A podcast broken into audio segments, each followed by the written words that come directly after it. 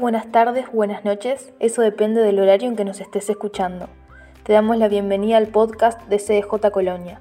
Hoy les presentamos el quinto episodio que junto al episodio 4 tratan el proyecto de ley de eutanasia y suicidio asistido.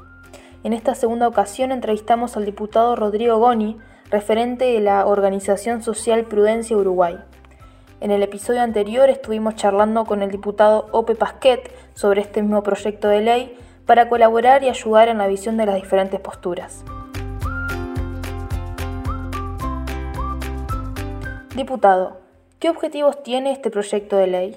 Bueno, ahí está una de las primeras objeciones que nosotros planteamos, Facundo, porque eh, es ambiguo en su, en su motivación, eh, todavía no está claro si lo que se procura es eh, aliviar el sufrimiento o ejercer más plenamente la autonomía o la autodeterminación personal, esto es, el, hacer con, con, tu vida lo que quieras. Eh, ¿Por qué es tan importante poder esclarecer que todavía después de un año no está claro? ¿Mm? Eh, porque si es eliminar el sufrimiento, uno puede debatir y puede dar respuestas de que hay mejores alternativas, como estamos convencidos nosotros, bueno, el mundo entero, ¿no? Los cuidados paliativos hoy es una ciencia, una especialidad de la medicina que está demostrando poder eh, aliviar cualquier tipo de dolor.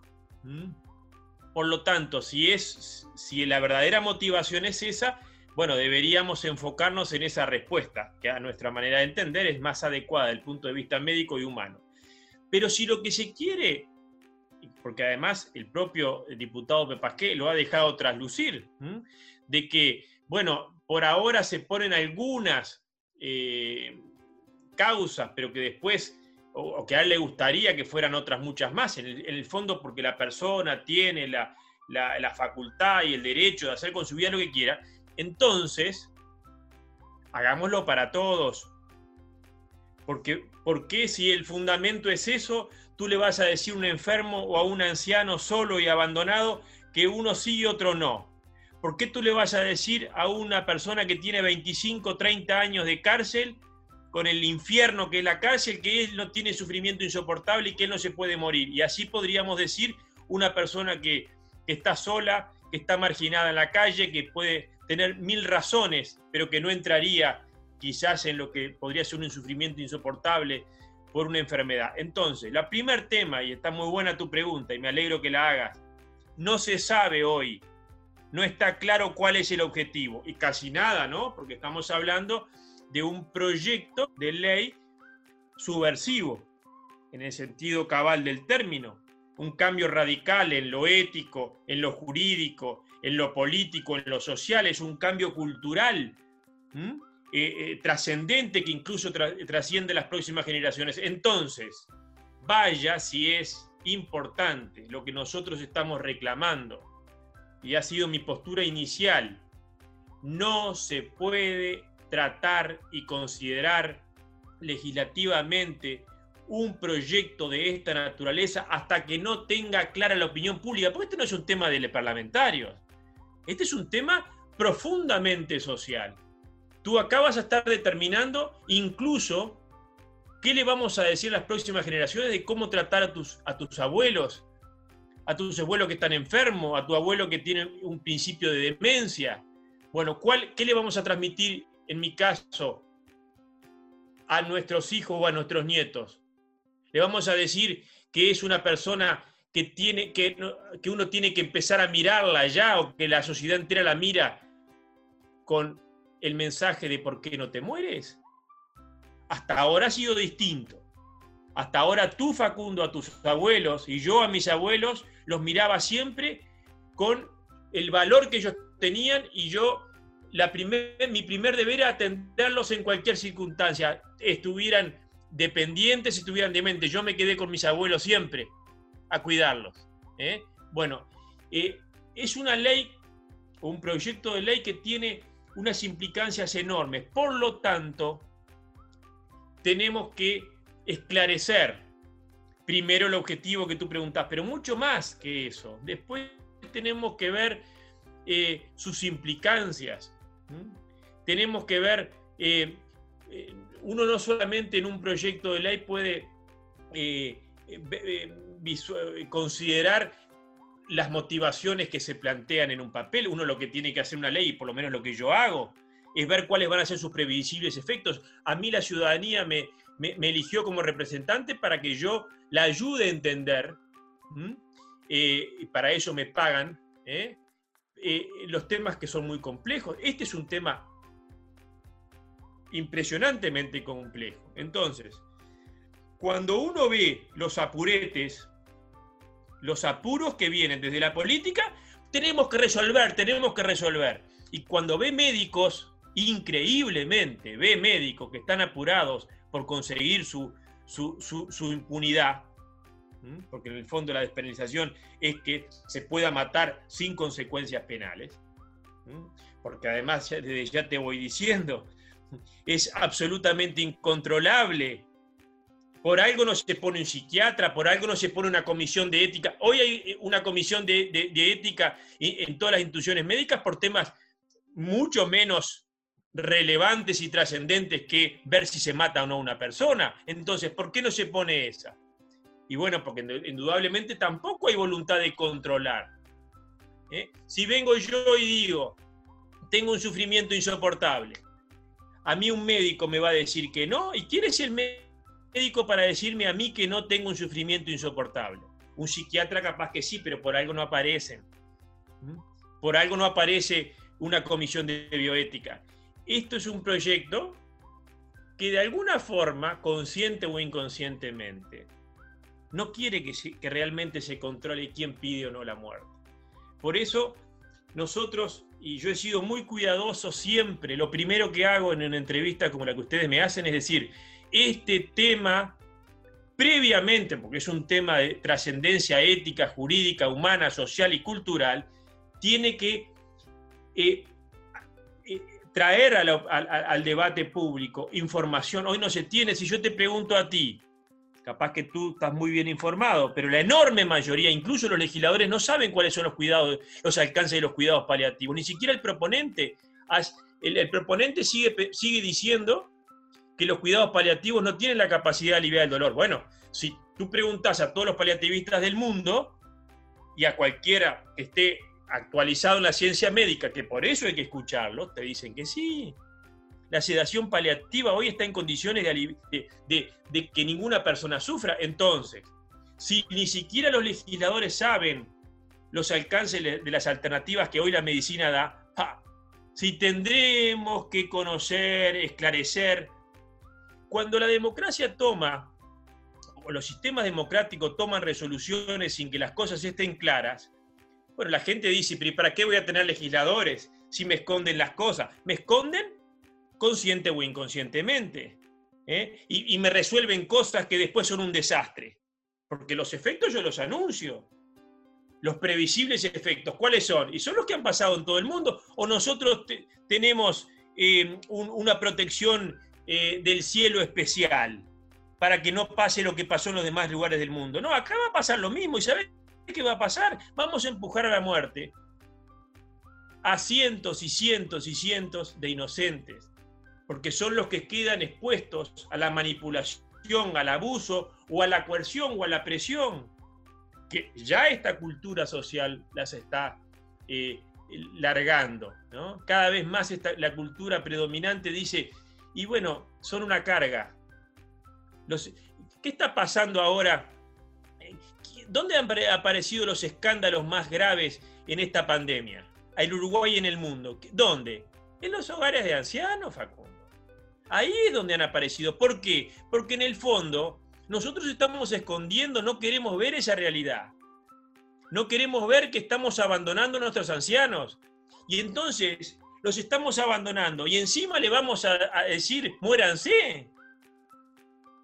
Porque le vamos a dar la, la posibilidad de que en un abrir y cerrar de ojos puedan darse muerte. Entonces, ojo, ojo, Cuidado. La democracia es plural, la democracia no es, no, es, no es tirar los valores fundamentales que están en nuestra constitución y que están en nuestra historia. El Uruguay ha sido un país humanista, solidario, social, que siempre nos hemos enorgullecido por, por cuidar al otro. ¿Qué es la esencia del Uruguay? En el Partido Nacional, ¿qué dice? Los principios, dice, no hay libertad sin justicia. ¿Y dónde está la justicia? La justicia, ¿sabe dónde la medís? Cómo la sociedad y el Estado cuidan a los más débiles. Ahí está la justicia. ¿Qué vas a hablar? ¿De cuál justicia vas a hablar? La justicia se mide y la ética de una sociedad se mide cómo cuidas al más vulnerable. Entonces, nosotros estamos legislando en primera instancia para dar muerte o darle la posibilidad de muerte al más vulnerable. El enfermo en su etapa final de su vida es el anciano, el que está solo, el que perdió su razón de vivir, porque en el fondo también el, sufrimiento existencial, que cada vez lamentablemente es mayor, y bueno, también es causa de dar muerte, ¿por qué no? ¿Cuál sufrimiento insoportable es mayor, el físico o el, o el existencial? Preguntáselo. Bueno, es un, lindo tema de debate. Entonces, lo que yo estoy pidiendo como legislador, y legislador nacionalista, legislador que, que, soy de un partido que estuvo desde siempre por la libertad humana, que es la libertad que reclama el presidente de la República ahora. No es la libertad de hacer lo que yo quiero. ¿Cuál es la discusión que tenemos ahora, Facundo? El Frente Amplio dice que la libertad es hacer lo que se le cante a cada uno, y el Partido Nacional y el presidente de la República dicen, no, no, la libertad responsable, es la libertad humana la que, yo ejerzo, pero mirando al otro. Esa es la verdadera libertad, la libertad humana. No hay libertad sin justicia, dice nuestra declaración de principio. Bueno, eh, vamos a hablar de justicia cuando... ¿A quién le vamos a dar libertad? ¿A una persona que está sola eh, y que está enferma? ¿A ese le vamos a decir que se puede morir? Vamos, vamos. Eh. Entonces yo estoy dando una batalla con todo lo que tengo. Estoy poniendo mi capital político y no me importa si, si, si los costos que tenga. Pero estoy convencido de que estoy siendo fiel a la esencia de la nación oriental, de mi país, que siempre los más eh, eh, privilegiados tenían, tenían que privilegiarse los más desfavorecidos. Los desfavorecidos son los que les vamos a aplicar esta ley, Facundo. Entonces, si arranco de los principios artiguistas y sigo con los principios que el Partido Nacional siempre, una y otra vez, ha hablado de libertad humana, bueno, por eso defiendo que legalizar la eutanasia es absolutamente contrario a lo mejor de nuestra esencia como sociedad humanista y solidaria. ¿Cree que Uruguay está preparado para asumir este debate en este momento? Pues es absolutamente no, y gracias por de vuelta por la pregunta, pero es un absurdo. Estamos en una pandemia donde se nos está muriendo gente todos los días. ¿Dónde se nos están muriendo más?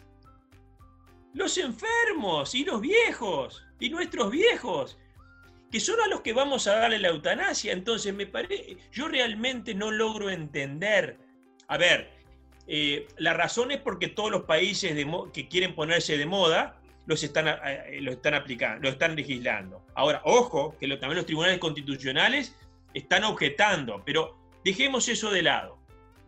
Eh, si hay un momento inoportuno para facilitar la muerte cuando estamos peleando todos para que no se nos muera la gente. Entonces, y, vaya si han estado en estos, en estos temas, y tú lees en cualquier diario de estos días, ya empiezan a decir el famoso dilema de cuándo tenía que optar eh, por dar una cama de CTI, y lamentablemente este, ese dilema se dio. Bueno, ¿qué es lo que el Uruguay entero se está revelando frente a eso? Es que nadie tiene que quedarse una cama de CTI. Bueno, y nadie tiene que quedar sin cuidados.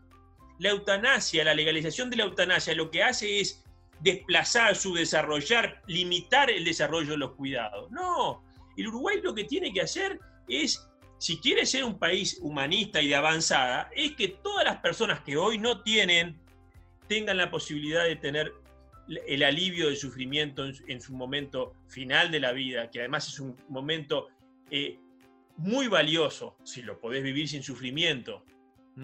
Eh, ¿Cuántos cuántas experiencias y testimonios tenemos de personas que llegan al final de su vida y cuando tú le permitís con los cuidados paliativos vivir ese momento sin sufrimiento, y son momentos de despedida, son momentos que son los que te, realmente te permiten morir en paz. Y esa es la morir con dignidad.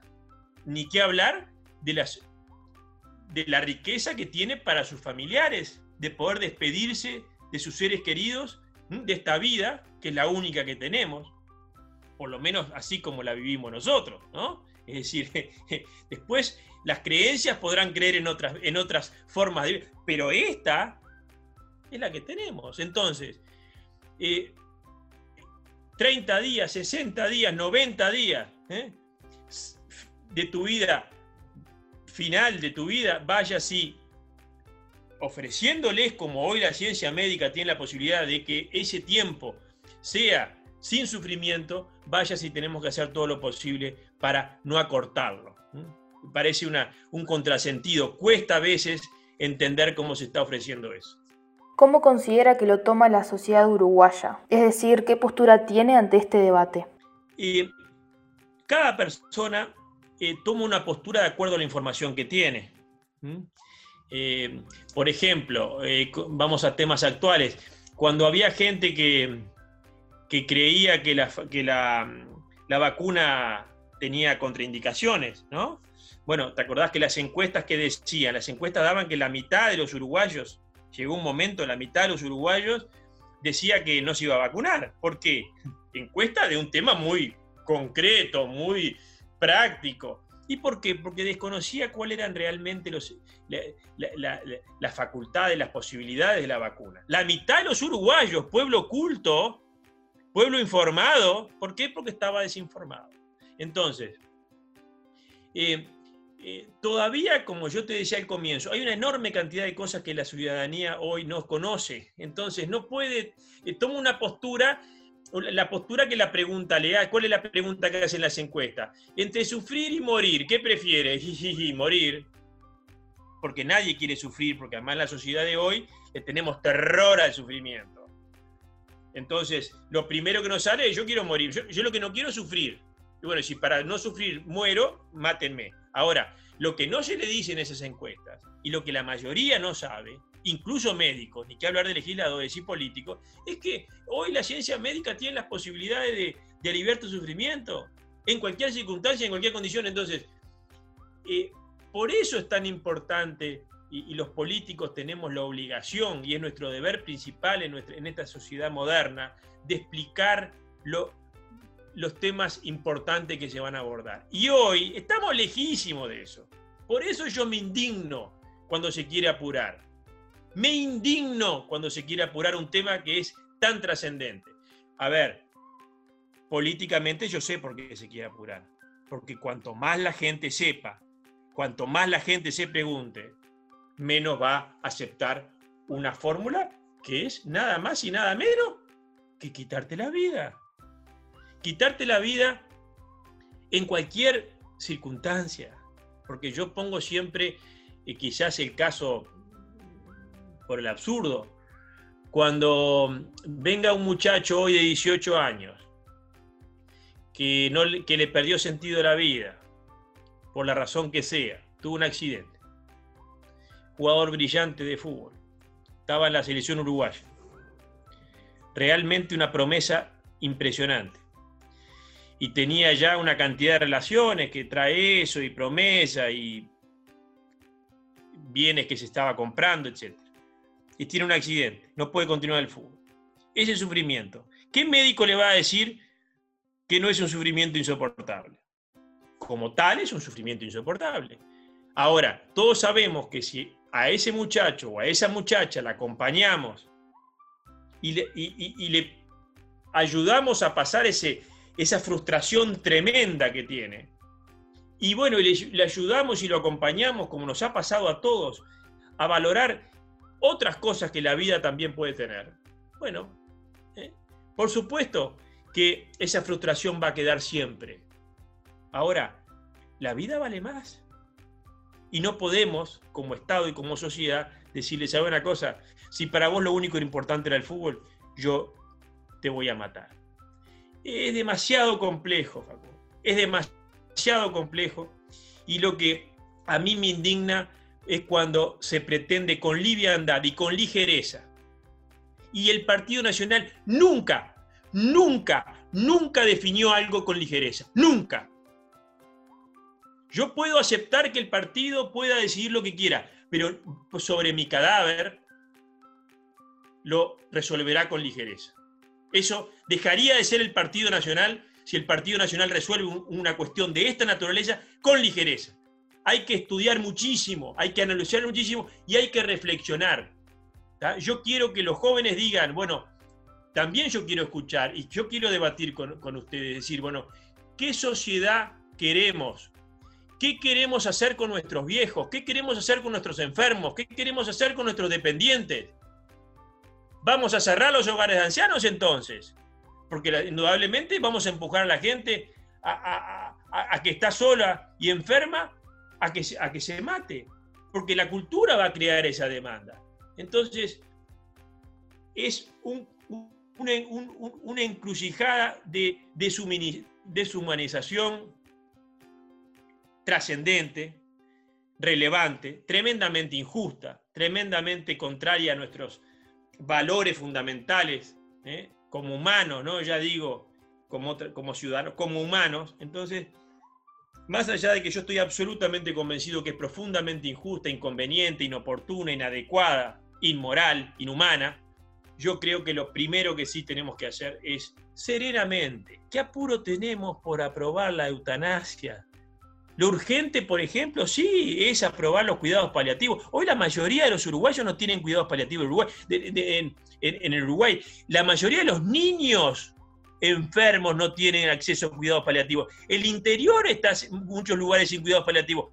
Bueno, pongámonos a trabajar primero en eso y después este, podemos reflexionar y considerar con mucho más lucidez, ¿eh? Con mucha más claridad sobre todo cuando vamos a dejar una ley a, nuestra, a las próximas generaciones que crea cultura, crea demanda y a mi manera de entender deshumaniza. ¿Considera que la discusión debe ser político, legal y médica o debe introducirse también el factor religioso? Todas las dimensiones. Este es un tema que toca todas las dimensiones.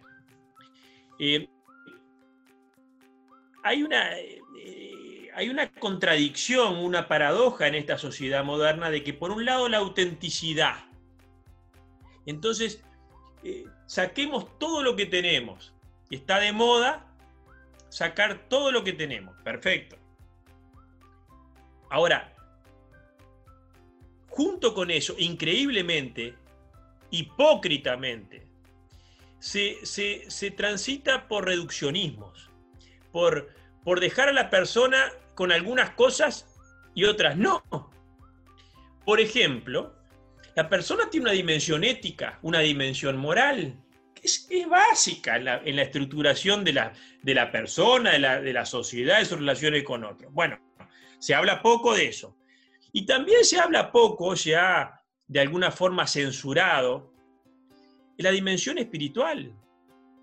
Eh, si tú vas a la Carta de Principios del Partido Nacional, no sé en otros partidos, pero en el Partido Nacional, la dimensión espiritual es una dimensión que está. Wilson Ferreira además hablaba de comunidad espiritual, pero no lo decía en abstracto, no. Porque en el fondo lo espiritual no solamente es una dimensión espiritual, sino es una dimensión de la, de la, sociedad. Porque, ¿qué, tiene lo espiritual? ¿Qué, provoca lo espiritual? Y provoca la colaboración, la solidaridad. La solidaridad, ¿quién la, quién la provoca? La provoca el, el que te importe el otro. Entonces, todas las dimensiones tienen que estar en juego. Y si tú me apretás, yo en ningún debate, en ningún debate hasta ahora, y he tenido decenas y decenas, traigo argumentos religiosos porque no es necesario. Eh, los argumentos son eh, declaración universal de los derechos humanos, la dignidad intrínseca de la persona, el valor de la persona es el fundamento para todo lo demás, en cualquier circunstancia y en cualquier condición, dice la declaración en su preámbulo de derechos humanos. Entonces, yo no necesito argumentos religiosos. Ahora, si alguien los quiere dar, ¿ay por qué no? Todos los argumentos tienen que estar en este debate, porque la, cuestión fundamental en este debate es la cuestión humana. Y ahora, como bien, no me acuerdo qué filósofo decía, este, cuando se muere, cuando tú querés encontrar el alma, eh, este, eh, no la encontrás físicamente, pero el alma está. el alma personal, el alma espiritual existe, es lo humano, lo que nos diferencia de los animales. Entonces, bueno, todas las dimensiones tienen que estar en una decisión que es nada más y nada menos que vamos a hacer con los más vulnerables. ¿Sabe el impacto que ha tenido este tipo de leyes en otros países? Y si es así, ¿cuáles han sido? Terrible, en todos los sentidos. Primero el número, de muertes. Eh, tú empujas, ellos eh, se escandalizan cuando saco estos números. Eh, hoy en los países que, han, se han este, aplicado estas leyes, ya el número de, de muertes por eutanasia equivale al 5% de las muertes. Es decir, en Uruguay, de 30.000 muertes por año aproximadamente, estaríamos hablando de 1.500, más de 1.000 muertes por año por eutanasia. Por lo tanto, si hoy tú recorres todos los cuidados paliativos o todas las unidades de los hospitales y te dicen que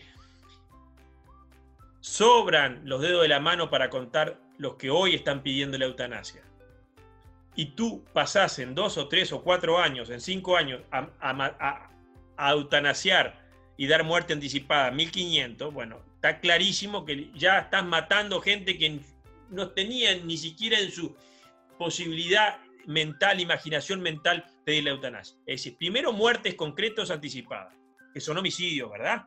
Es decir, después se podrá discutir si son, eh, tienen pena o no, pero son homicidios. Tú das muerte anticipada a la gente. Ahora, segundo, a los médicos tú destrozás la profesión médica. La profesión médica goza en el mundo de una gran eh, credibilidad, es las profesiones más nobles, ¿no? Donde uno necesita depositar toda su confianza. Bueno, si tú ves en los países donde se aplica con más tiempo, es común ver a los ancianos o, los ancianos que, que, tienen, las personas que van a tener cierta enfermedad, incluso cruzar a vivir su última parte en otros lados porque descreen de los médicos. La, profesión médica, naturalmente, eh, queda bajo sospecha, porque el médico ya no va a querer curarte o aliviarte o cuidarte, sino también va a tener la posibilidad de matarte. Y vos me decís, pero ¿cómo? No, es solamente cuando la persona pida. Mm, mm, mm. Todas las eh, experiencias internacionales indican que ya después los médicos empiezan a decidir en aquellas situaciones que si la persona no tuviera la demencia o no tuviera esa posibilidad, también la pediría. Entonces entras en una toma de decisión eh, que hace que los médicos pierdan la, credibilidad y la confianza. Pero hay otro punto mayor. Los médicos que matan, que dan muerte, dan muerte. y eso no es inocuo. Es decir, está demostrado que los médicos que se dedican a la eutanasia empiezan a tener una cantidad de efectos psicológicos y emocionales, porque, digamos, por más inconsciente que seas, eh, las muertes en, tu haber te pesan. Y además también genera toda una, una distorsión en la profesión médica. ¿Por qué? Porque, perfecto, acá tenés un proyecto que dice que, no, que el médico puede, eh, por objeción de conciencia, no dar muerte a otro. Ahora yo te pregunto, eh, eh, no, se van a formar las listas, las listas negras de los médicos que eutanasian y, los médicos que no, porque cuando hoy en la mercantilización que tenemos de todo, un paciente de una mutualista, ¿no? Eh, entiende que tiene todos los, los, derechos para pedir la eutanasia y el médico no se la da. Arma un escándalo y ese médico tiene problemas y ese médico va a tener los rezongos de la institución. Entonces, no podemos ser ingenuos. Yo digo, no, quiero decir no podemos ser hipócritas, pero por lo menos digo, no podemos ser ingenuos, esas cosas van a pasar. Y a, la profesión médica le vamos a ocasionar un daño terrible, terrible. Por ello, además, eh, los médicos hasta hace dos años, tres años, cuando hicieron cuatro años, cuando hicieron el código, el, el código de ética, que votaron todos, plebiscito, decidieron continuar con el juramento hipocrático que hace 2500 años rige el, comportamiento y la conducta de los médicos, que dice jamás le darás una sustancia mortal a un paciente. Entonces, me parece que los médicos eh, mayoritariamente creo eh, eh, que, no quieren esto, pero este, hay que reconocer que hay un grupo de médicos que han hecho una eh, campaña muy feroz, que han contratado, porque realmente para mí es un escándalo, se los he dicho en la cara, que sean los propios médicos los que encargan las encuestas, que además cuando tú ves las encuestas son encuestas realmente intencionadas. Entonces me parece que, eh, bueno, eh, no están dadas las condiciones, ningún tipo de condiciones para que este tema sea abordado y sea decidido. Hay quienes sostienen que el proyecto tiene inconsistencias legales, tal así como lo hablamos la vez pasada, y si es así, ¿cuáles serían? Y bueno, la Constitución de la República. La Constitución de la República eh, protege el derecho a la vida. Y, la vida acá queda desprotegida, porque queda expuesta a, situaciones, abusos. Porque yo te pregunto, eh, vamos a la práctica. Eh, si yo tengo la presión familiar o la presión de los entornos a que, bueno, yo ya estoy molestando y tengo que pedirle eutanasia. No hay forma de, en este proyecto de ley no, no hay forma de controlarla. Por lo tanto, por lo tanto, estamos desprotegiendo la vida. Es decir, hoy la ley, la, la ley, todo el código penal, toda la legislación protege la vida. Este límite, nadie puede dar muerte a otro, excepto para proteger otro bien igual. Una legítima defensa es proteger otra vida. Bueno, excepto esa, que es, nada más que proteger otra vida. Toda nuestra legislación, las legislaciones del mundo, ¿eh? todas las legislaciones del mundo protegen la vida. Y bueno, acá indudablemente estamos convencidos de que es un procedimiento que por la vía de los hechos, un proyecto que por la vía de los hechos desprotege la vida y sobre todo desprotege la vida del más vulnerable, lo que hace más grave aún esa desprotección. ¿Este proyecto tiene en cuenta a todos los actores que intervienen en el proceso? Insólitamente no lo ha sido así. Insólito, absolutamente incomprensible, inadmisible, inaceptable. Eh, no han sido consultados previamente los médicos. Y esto tiene un agravante realmente este, inaceptable. Primero, eh, la legislación nacional le encomendó a los médicos darse su propio código de ética. Y, después la ley, una ley posterior, les eh, aprobó, les ratificó lo que los médicos, todo el procedimiento de los médicos para hacer su código de ética. Por lo tanto, el código de ética es por ley tarea, función de los médicos y después la propia ley estaba tan bien, había sido un procedimiento tan claro que lo eh, ratificó por ley. Cuando tú vas a hacer una ley que les vas a cambiar de un plumazo lo que tú mismo le, promoviste, tú mismo lo ratificaste, sin avisarle, realmente yo no entiendo cómo el sindicato médico, por ejemplo, sí lo ha hecho el colegio médico, con gran dignidad. Eh, eh, no ponen el grito en el cielo. Bueno, lo que pasa es que hay, dirigentes del sindicato médico, hay varios dirigentes del sindicato médico que están promoviendo esto, por razones realmente incomprensibles. Pero, eh, y además yendo contra su propio código de ética, lo que habla de que les importa por lo menos muy poco lo que todo su colectivo dijo que era ético y que no. Este, quieren cambiar la ética de un plumazo y, y quieren cambiar un principio ético fundamental de un plumazo y sin consultar. Pero además, cuando uno legisla, cuando uno legisla, es siempre, al primero que consulta de entrada es aquellos, aquellas personas, aquellos ciudadanos que van a estar más directamente involucrados. Bueno, acá a los médicos les estaríamos encomendando la tarea exclusiva, los únicos que pueden matar son los médicos.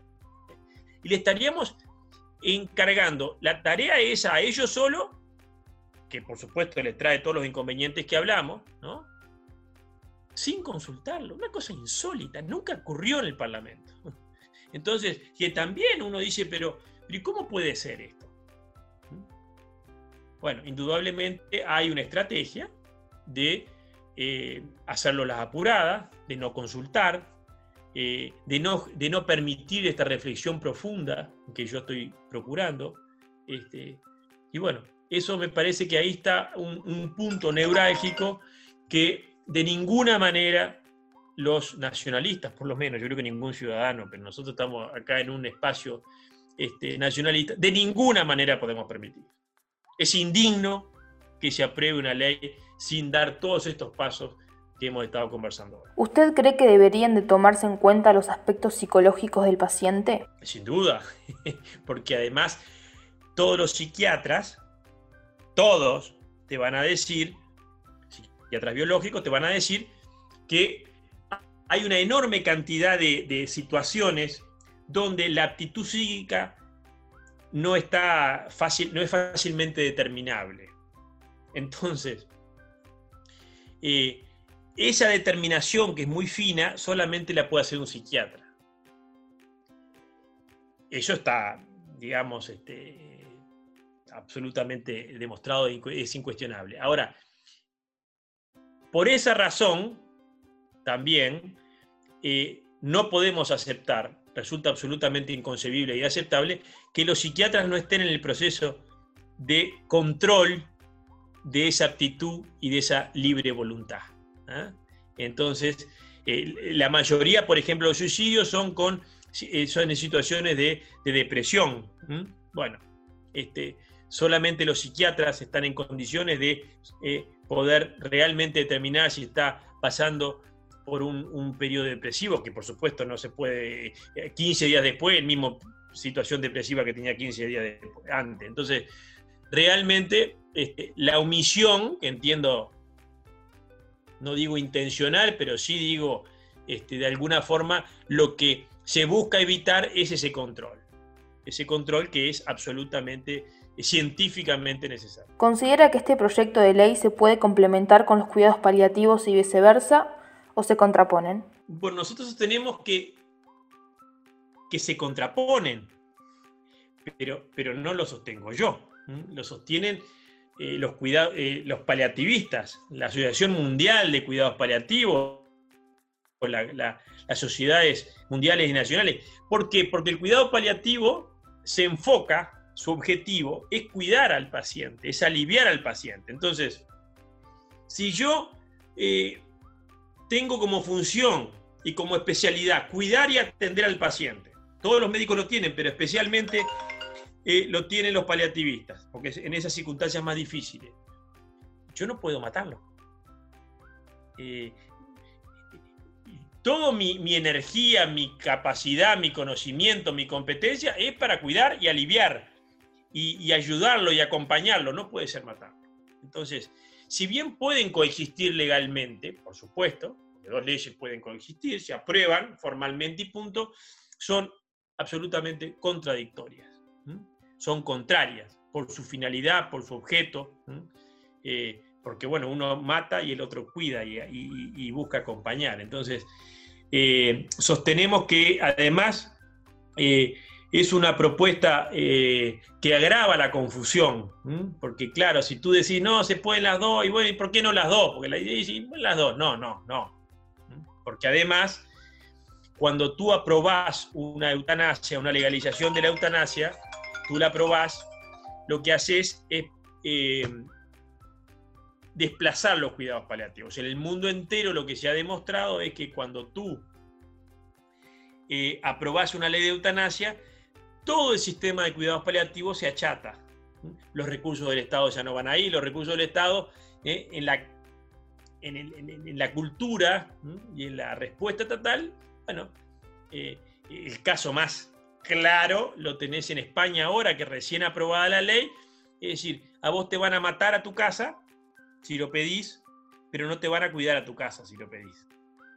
Así que vaya así, ahí tenés una buena prueba de cómo termina todo el sistema priorizando lo que es más cómodo y más fácil, matarte. Cuidarte implica esfuerzo, implica energía, implica recursos lo más barato y lo más cómodo es matarte. Y eso es, lamentablemente, lo que va a pasar, lo que está pasando en esos países y lo que ha quedado mostrado ahora en España, que daban el servicio de la eutanasia a domicilio, pero no te iban a cuidar a tu casa cuando tenías el COVID.